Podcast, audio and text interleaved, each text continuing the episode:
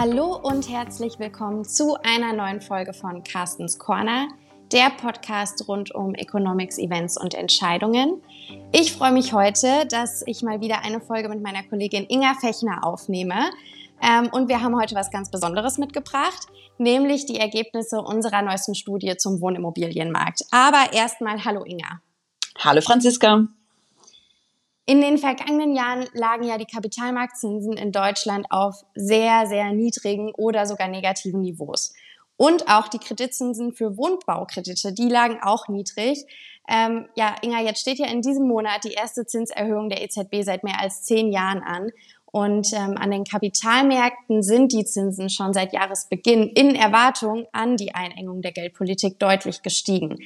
Genauso aber auch die Kreditzinsen für Wohnbaukredite.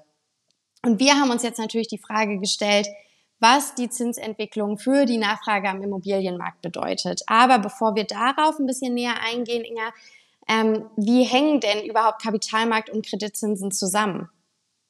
Ja, da sehen wir wirklich eine ähm, sehr schöne Beziehung, denn wenn die Kapitalmarktzinsen steigen, dann steigen in der Regel auch die Bauzinsen in Tandem mit ähm, den, den Kapitalmarktzinsen und auch ebenso fallen die beiden Zinsen meistens äh, deutlich. Also da gibt es eine deutliche Beziehung. Und da stellt sich jetzt natürlich die Frage, warum denn die beiden so eine schöne Beziehung zueinander haben.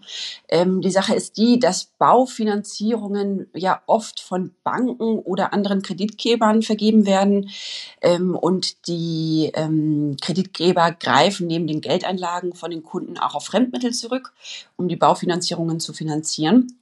Und das kann eben entweder über den Geldmarkt passieren, also über Anlagen mit kurzfristiger Zinsbindung oder den Kapitalmarkt, wo wir die Anlagen mit der langfristigen Zinsbindung haben. Und da Baufinanzierungen ja oft über einen langen Zeitraum abgeschlossen werden, bietet eben dann die Refinanzierung über langfristige Anleihen wie Pfandbriefe oder Staatsanleihen mehr Sicherheit. Und für die Ermittlung von Pfandbriefkonditionen wird eben auf Staatsanleihen zurückgegriffen und somit hängt dann die Entwicklung von Pfandbriefen und Staatsanleihen direkt zusammen ähm, und damit eben auch äh, die, die Entwicklung von den langfristigen Anleihen und den Bauzinsen. Heißt, hier gibt es eine eindeutige Beziehung. Nicht so eindeutig ist dagegen die Beziehung zum, ähm, zwischen Leitzins und Bauzins. Ne? Also der E Z B-Leitzins, auch wenn jetzt diese Zinserhöhung kommt, hat trotzdem keinen direkten Einfluss auf den Bauzins, ähm, denn die Zentralbank ähm, steuert eben die kurzfristigen Zinsen, also die Geldmarktzinsen, steuert aber nicht die Kapitalmarktzinsen. Und da die Baufinanzierungen eben über diesen längerfristigen Zeitraum abgeschlossen werden, hängen sie eben mit den langfristigen Zinsen zusammen. Und hier spielen dann vor allem die Erwartungen von den Marktteilnehmern eine große Rolle, ähm, eben auch die Erwartungen an die E Z B-Politik, denn die Entwicklung der Rendite der Staatsanleihen gibt ja die Richtung für die Baufinanzierung vor und erwarten Marktteilnehmer dann steigende Zinsen, dann wandern sie vom Kapitalmarkt zum Geldmarkt ab, die Nachfrage nach Staatsanleihen sinkt, die Rendite steigt. Und in der Regel lösen dann die Erwartungen der Marktteilnehmer bereits Bewegungen aus, bevor die E Z B eben überhaupt an den Zinsen schraubt. Und genau das sehen wir ja aktuell. Seit Jahresbeginn eine deutliche Kapitalmarktzinserhöhung, eben damit auch die Baufinanzierungserhöhung, obwohl die Leitzinserhöhung ja erst im Juli ansteht. Also diese Erwartung bzw. Ankündigung reicht dann oft schon aus. Ähnliches gilt dann auch für die steigenden Inflationserwartungen. Jetzt muss man aber natürlich auch noch beachten, dass nicht nur die Erwartungen an die Geldpolitik der E Z B die Kapitalmarktrenditen bestimmt, sondern dann spielen natürlich auch geopolitische Risiken ein, ähm, eine große Rolle. Ne, Anleger flüchten sich bei, bei hohen geopolitischen Risiken, wie wir es ja aktuell dann auch immer wieder gesehen haben, in den sicheren Hafen, also in Staatsanleihen mit einer guten Bonität, die eben als besonders sicher gegenüber Ausfällen gelten, wie das für die deutschen Staatsanleihenrenditen der Fall ist. Ähm, also Lange, lange Ausführungen hier, aber ähm, tatsächlich reagieren die Bauzinsen damit eben nicht indirekt ähm, äh, auf den, also nicht direkt auf den Leitzins, sondern indirekt und teilweise und eben nicht mechanisch oder automatisch auf die Veränderung der Leitzinsen, aber durchaus auf die Kapitalmarktzinsen, was wir ja deutlich seit Beginn des Jahres gesehen haben. Ganz genau. Also seit Beginn des Jahres sind die, ähm, sind die Kapitalmarktzinsen deutlich gestiegen, Kreditzinsen sind auch schon deutlich hochgekommen. Ähm, jetzt könnte man ja davon ausgehen, dass ähm, wenn es teurer wird, einen Kredit aufzunehmen, ähm, dass dann vielleicht auch die Nachfrage ein bisschen darauf reagiert. Also wenn ich sehr günstig mir einen Kredit aufnehmen kann oder wenn generell man sich günstig einen Kredit aufnehmen kann, ähm, dann wird das wahrscheinlich eher nachgefragt. Und wenn es dann teurer wird, hm, vielleicht schon ein bisschen weniger. Haben wir denn da jetzt seit Beginn des Jahres ähm, schon eine Veränderung in der Nachfrage gesehen? Ja, das ist dieses Mal extrem interessant, ähm, weil eigentlich würde man ja genau davon ausgehen, ne? die, die Bauzinsen steigen, heißt es wird teurer, heißt die ähm, Nachfrage nach Wohnimmobilienkrediten dürfte abnehmen. Aber wir haben eigentlich äh, das Gegenteil gesehen, denn in Erwartungen dieser steigenden Zinsen hat sich eher Torschusspanik breit gemacht. Ähm, das sehen wir ganz eindeutig in den Zahlen, weil die Nachfrage nach Immobilienkrediten in den ersten drei Monaten des Jahres mit einundzwanzig Prozent im Vergleich zum Vorquartal tatsächlich so stark gestiegen ist wie noch nie, seitdem die Zeitreihe aufgezeichnet wird. Und ähm, das tatsächlich, obwohl die Immobilienpreise ja auch trotz Corona-Pandemie ebenfalls extrem stark gestiegen sind. Na, sie haben im vierten Quartal, da haben wir erst die Zahlen fürs vierte Quartal, ähm, haben sie auch zwölf Komma zwei Prozent mehr gestiegen. Also das ist ganz spannend. Ähm, man würde ja eigentlich erwarten, dass ähm, die, die Haushalte ähm, vielleicht da sich eher abschrecken würden. Aber es scheint eher der Fall zu sein, dass man sich nochmal die dann doch noch günstigen Finanzierungskonditionen sichern möchte, ähm, was dann natürlich die Nachfrage nach den Immobilienkrediten zunächst ansteigen lassen dürfte. Ja, und was, was wir uns ja auch angeschaut haben, genau, also wie du sagst, jetzt in den, in den ersten Monaten des Jahres, da konnten wir das noch nicht sehen. Ähm, und auch, weil, wie du gesagt hast, wir kommen natürlich jetzt von super niedrigen Zinsniveaus, kamen wir zumindest. Ähm, wenn man dann mal ein bisschen weiter zurückschaut, nämlich auf die letzten Zyklen, in denen die E Z B zum letzten Mal die Zinsen erhöht hat, was ja jetzt wirklich schon einige Jahre zurückliegt. Ja, also es ist schon eine ganze Weile her, aber wir haben es uns natürlich trotzdem angeguckt, weil wir wissen wollten, was passiert denn, wenn jetzt die E Z B die Zinsen erhöht mit der Nachfrage? Ähm, was haben wir denn da zuletzt gesehen? Ja, zuletzt wurden die Leitzinsen ja im Jahr zweitausendelf erhöht. Ähm, im April dann von ein Prozent auf eins Komma fünfundzwanzig Prozent, nochmal auf eins Komma fünf Prozent, ähm, auch ein vergleichsweise niedriges Niveau, wobei wir uns jetzt ja bei null Prozent befinden, also doch nochmal ein deutlicher Unterschied. Und ähm, da sind die Renditen äh, der deutschen zehnjährigen Staatsanleihe bereits im April deutlich angestiegen, um rund fünfzig Basispunkte. Bauzinsen in Tandem dann auch ebenfalls um fünfundvierzig Basispunkte. Und als dann der tatsächliche Zinsschritt kam, gab es aber keine weiteren Aufwärtsbewegungen mehr, ähm, weil die Zinserhöhung im Vorfeld bereits vollständig eingepreist wurde. Und ähm, im Jahresverlauf ne, kamen dann verschiedene Sachen zusammen. Ähm, Folge der Euro-Krise sanken dann sowohl die Kapitalmarktzinsen deutlich, ähm, die Bauzinsen nicht ganz so stark. Ähm, aber da haben dann eben die ähm, wirtschaftlichen Faktoren eine große Rolle für die Entwicklung gespielt. Ähm, und jetzt haben wir natürlich eigentlich eine ähnliche Situation. Ne? Die Zinserhöhung wird deutlich erwartet. Tatsächlich auch im Vorfeld sind ja bereits Kapitalmarktzinsen deutlich gestiegen, damit auch die Baufinanzierungszinsen. Heißt, vielleicht ähm, kommt auch gar nicht mehr so ein starker Anstieg, eben weil vieles aktuell davon schon eingepreist ähm, sein dürfte. Aber es gab ja auch noch mal eine andere Periode, zweitausendfünf, da müssen wir noch weiter in die Vergangenheit gucken. Wir sehen, ne, Zinserhöhungen sind tatsächlich gar nicht so oft passiert in der letzten Zeit. Ähm, gab es da andere Unterschiede oder deutliche Unterschiede?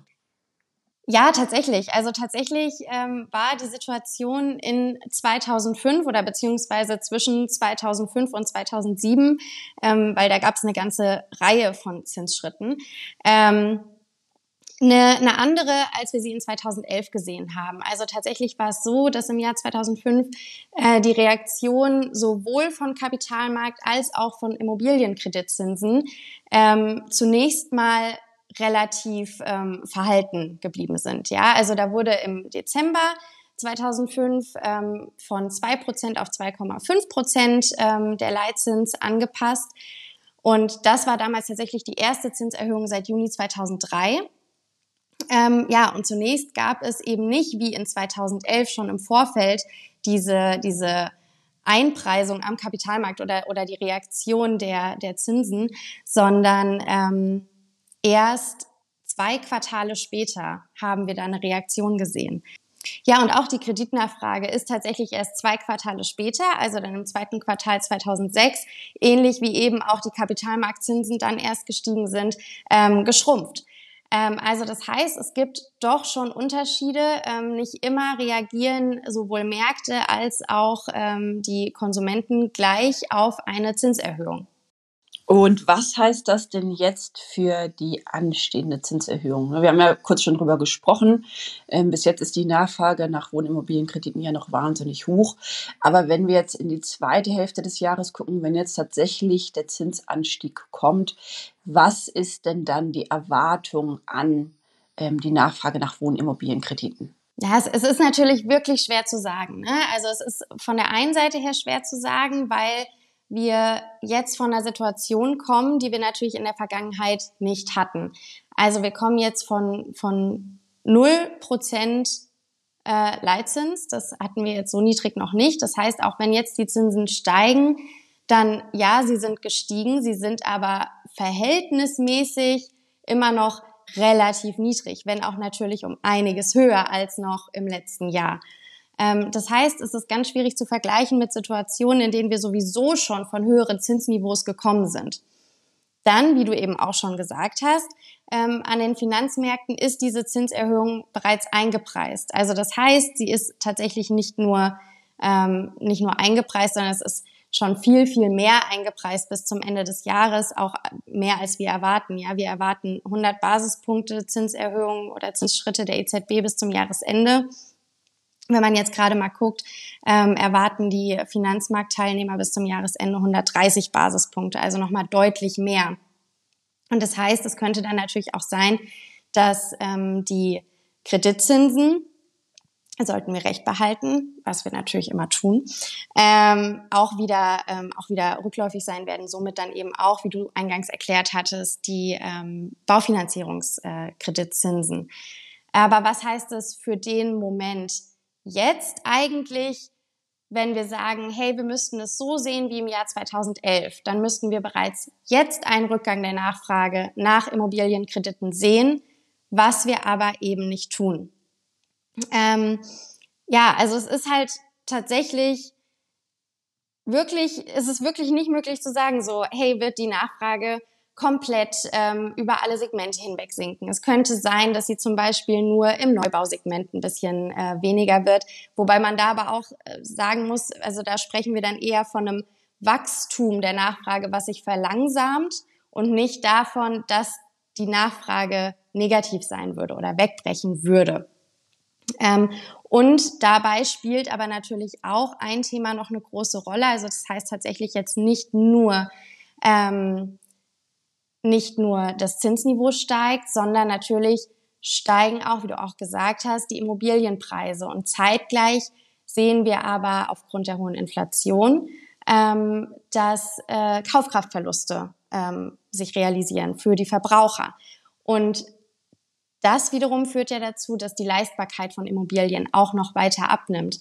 Ähm, Das haben wir uns ja auch angeschaut. Inwiefern könnte das denn noch dazu beisteuern, dass die Nachfrage sich verändert? Also da kann man schon davon ausgehen, dass sich die Nachfrage ähm, im Laufe des Jahres verlangsamen dürfte. Einfach, dass wir diese Wachstumsraten, die wir jetzt aktuell gesehen haben, dass sie sich nicht halten dürften. Ähm, weil die Leistbarkeit nach Immobilien, die dürfte sich noch stärker verschlechtern. Wir haben, wir haben ähm, nach wie vor starkes Hauspreiswachstum. Trotz der derzeitigen Situation würden wir eben nicht darauf setzen, dass ähm, wir sinkende Preise auf breiter Basis sehen bei den ähm, Wohnimmobilien. Ähm, wir haben das niedrige Lohnwachstum, das nicht mit dem Anstieg der Häuserpreise mithalten kann. Ähm, und wir haben natürlich doch auch den Anstieg der Hypothekenzinsen, ähm, was ja einfach bedeutet, dass die monatlich zu leistenden Ratenzahlungen deutlich ähm, steigen, dass man hier mehr Geld aufwenden muss. Heißt, ähm, der, der Erschwinglichkeitsindex, den wir berechnen, ähm, der liegt, der liegt aktuell sogar unter dem Niveau von zweitausendelf. Also heißt, man kann sich trotz gestiegener Einkommen nur so viel Immobilie wie im Jahr zweitausendelf leisten. Und seitdem sind ja die Immobilienpreise nochmal deutlich gestiegen. Und ähm, all, all das zusammengenommen spricht einfach dafür, dass ähm, wir davon ausgehen, dass die Bezahlbarkeit von Wohnimmobilien weiter zurückgehen wird. Hinzu kommt dann auch noch, dass wir den Krieg in der Ukraine haben, dass wir gestiegene Rohstoffpreise haben, dass wir Lieferkettenprobleme haben. Heißt, ähm, wir sehen steigende Materialkosten. Die Fertigstellungen für Immobilien dürften sich auch noch weiter verzögern und ähm, diese strukturelle Angebotsknappheit dürfte sich damit eigentlich tendenziell auch weiter verschärfen. Heißt, ähm, Häuserpreise nicht unbedingt ein Sinken auf breiter Basis ähm, und äh, Leistbarkeit wird auch definitiv nicht besser. Trotzdem haben wir diesen, diesen Mismatch von Angebot und Nachfrage, ähm, weswegen die ähm, Nachfrage nach Immobilien einfach, die, die ist immer noch hoch, die ist immer noch höher als das Angebot, ähm, was eben eigentlich auch noch dafür spricht, dass äh, die, die Nachfrage nach Wohnimmobilienkrediten weiterhin hoch ist.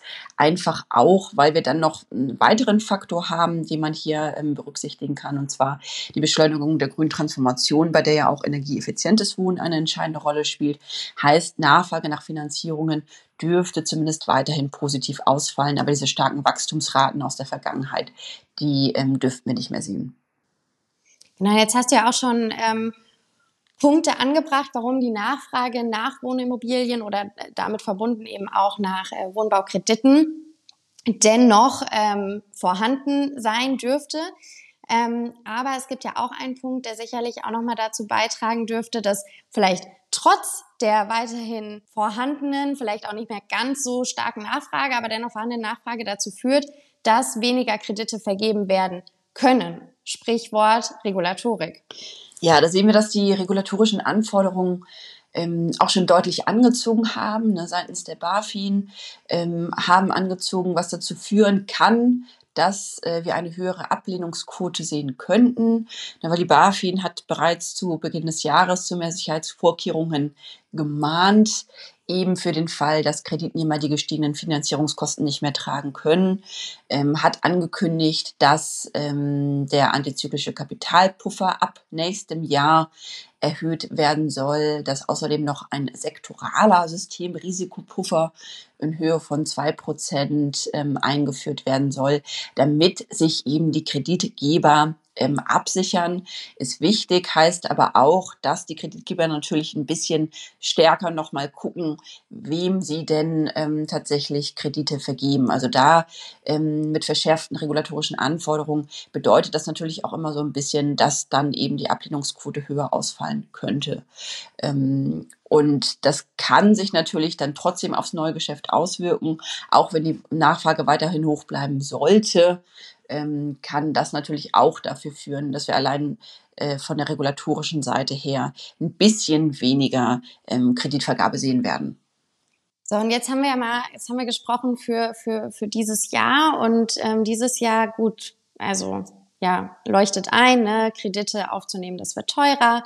Ähm, gleichzeitig ähm, erleben die Verbraucher Kaufkraftverluste, ähm, alles jetzt nicht die perfekten Mischungen für ähm, eine super, super, super hohe wachsende Nachfrage nach Krediten.